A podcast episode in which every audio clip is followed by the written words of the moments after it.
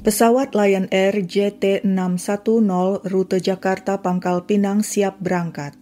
Hari itu, Senin 29 Oktober 2018, sekitar pukul 6.20 pagi, pesawat lepas landas dari Bandara Soekarno-Hatta. Pesawat membawa kru dan penumpang berjumlah 189 orang yang terdiri dari satu kapten pilot, satu kopilot, lima pramugari, 179 penumpang dewasa, satu anak dan dua bayi. Diperkirakan pesawat akan tiba di Pangkal Pinang sekitar pukul 7.20 pagi. Pesawat jenis Boeing 737 MAX 8 milik Lion Air itu masih baru. Tepatnya baru tiga bulan beroperasi. Dalam penerbangan kali ini, pesawat dikemudikan Kapten Pilot berkebangsaan India, Bhavya Suneja yang berasal dari Mayur Vihar, New Delhi. Sang kapten bergabung dengan Lion Air tahun 2011 dan memiliki lebih dari 5.000 jam terbang. Sang kapten pilot sudah menikah dengan Garima Seti tahun 2016. Di samping pilot duduk kopilot Harvino, warga Indonesia yang memiliki 6.000 jam terbang. Harvino menikah dengan Nia Fahrida Kurniawati dan memiliki tiga anak.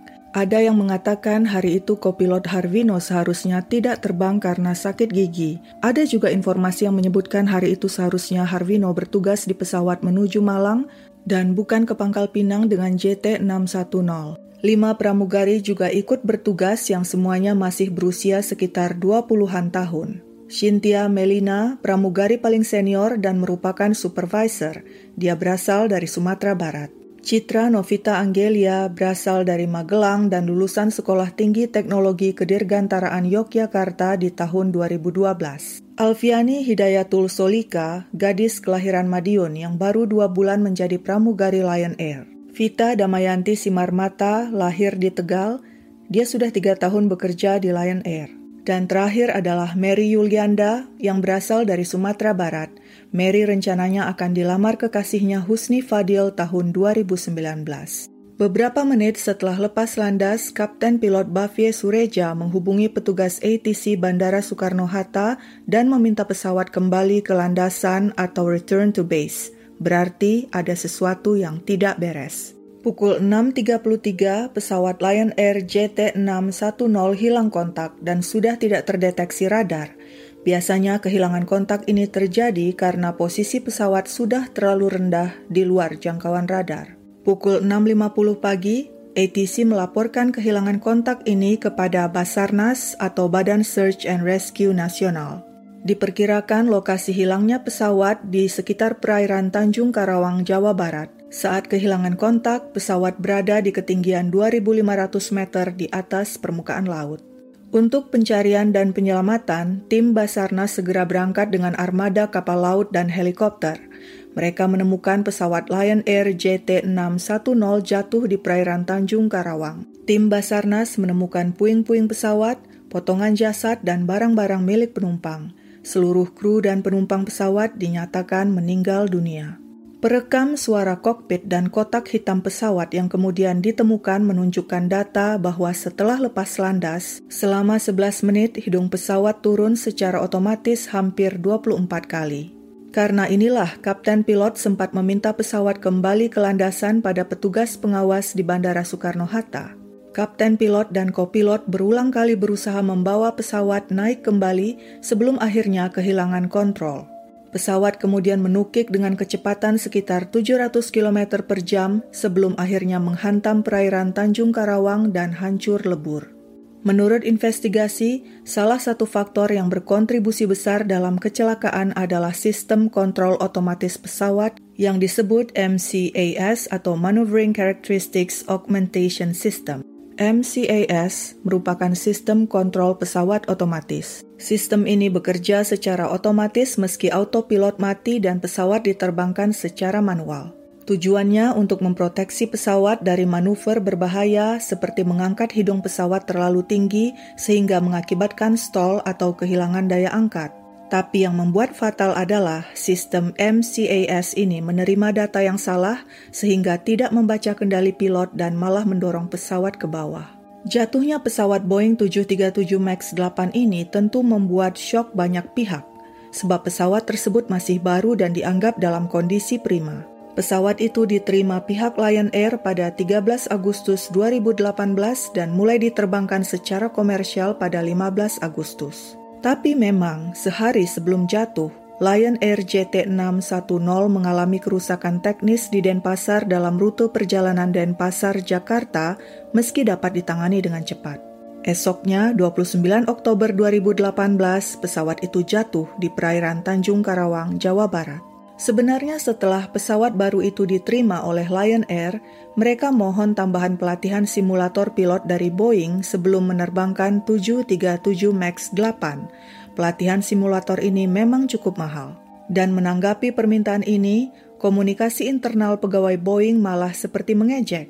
Komunikasi internal ini kemudian diperoleh oleh pihak berwenang di Amerika. Isinya, sekarang si Lion Air sialan itu butuh simulator untuk menerbangkan Max, dan mungkin itu karena kebodohan mereka sendiri. Sekarang saya kerepotan mengurusi mereka ini, idiot.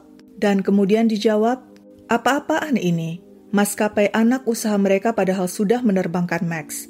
Jawab seorang rekannya merujuk maskapai Malindo Air yang berbasis di Malaysia yang juga milik Lion Air.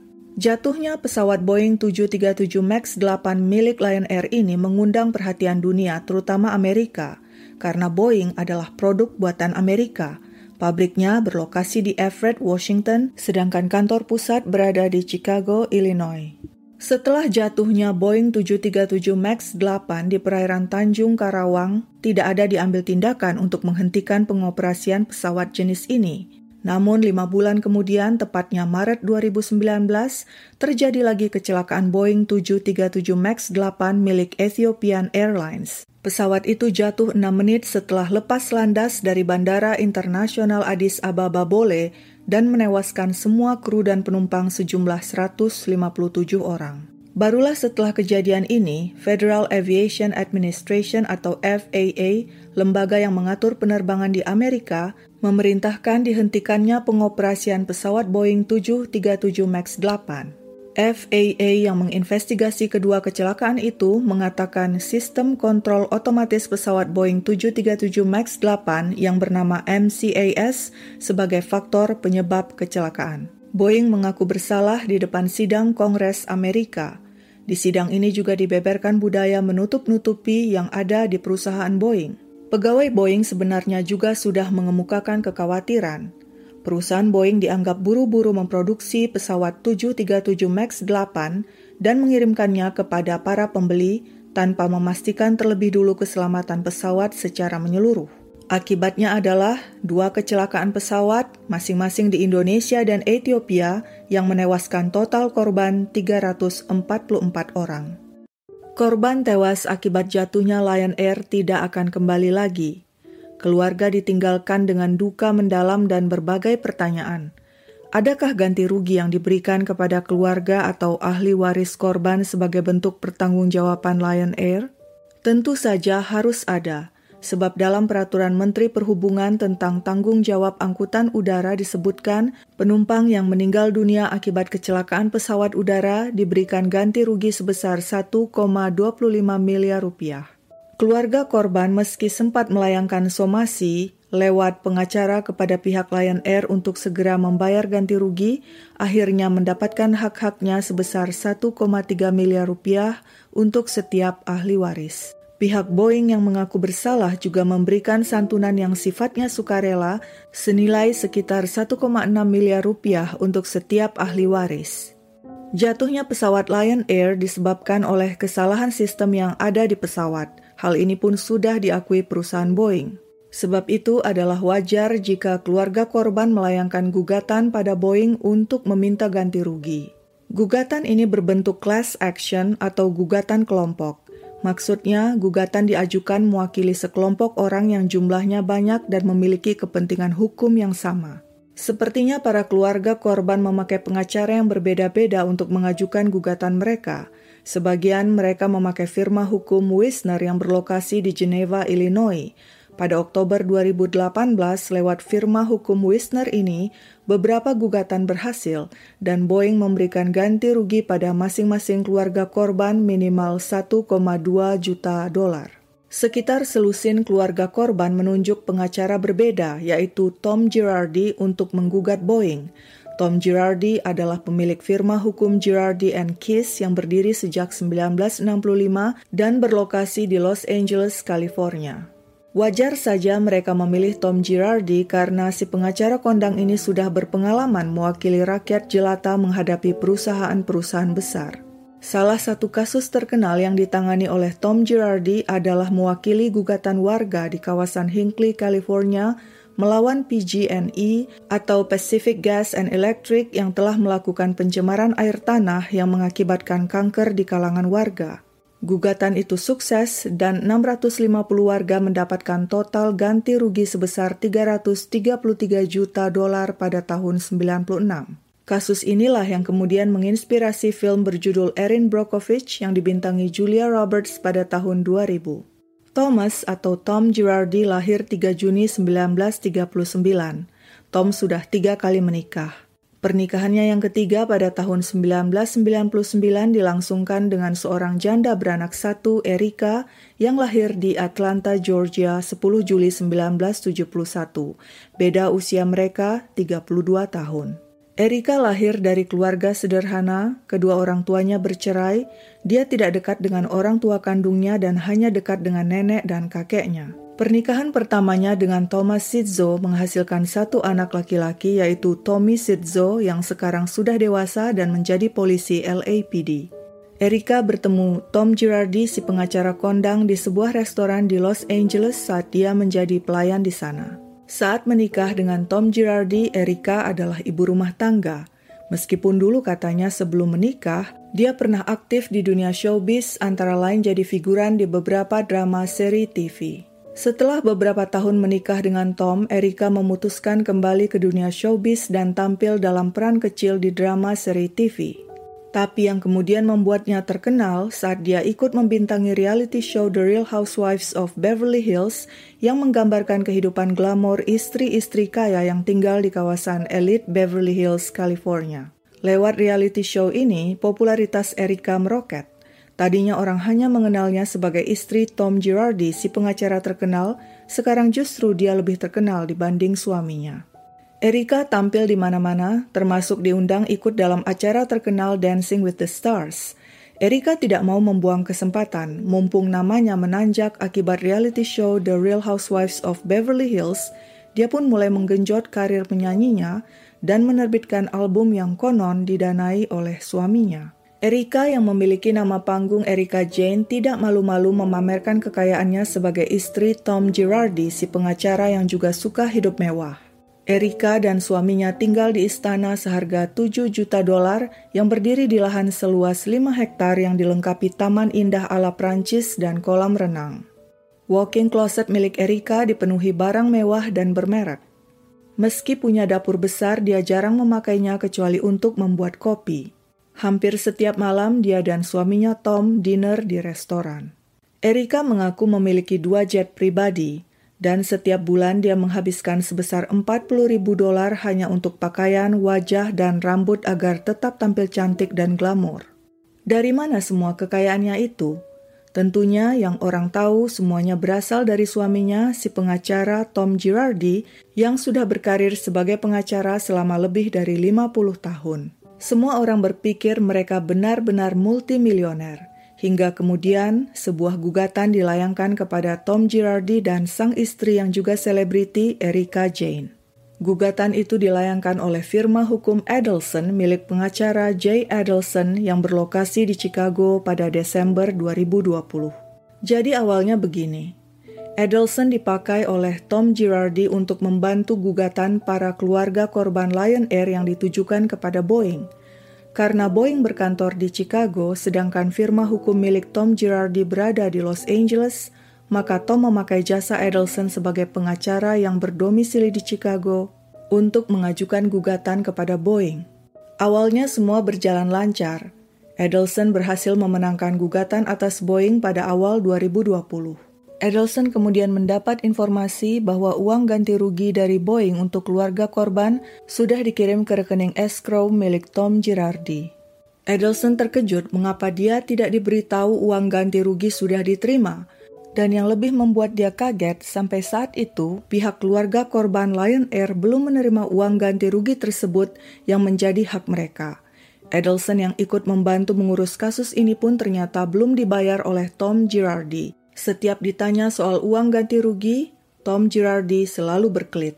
Dalam gugatannya, Edelson mengatakan Tom Girardi menggelapkan mayoritas uang ganti rugi itu dan tidak membayarkan kepada pihak yang berhak, yaitu keluarga korban jatuhnya pesawat Lion Air di Tanjung Karawang, Indonesia.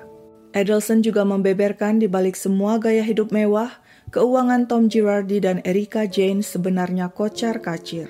Hutang menggunung mencapai puluhan juta dolar, dan saking menggunungnya, pasangan tersebut sudah tidak bisa membayarnya lagi.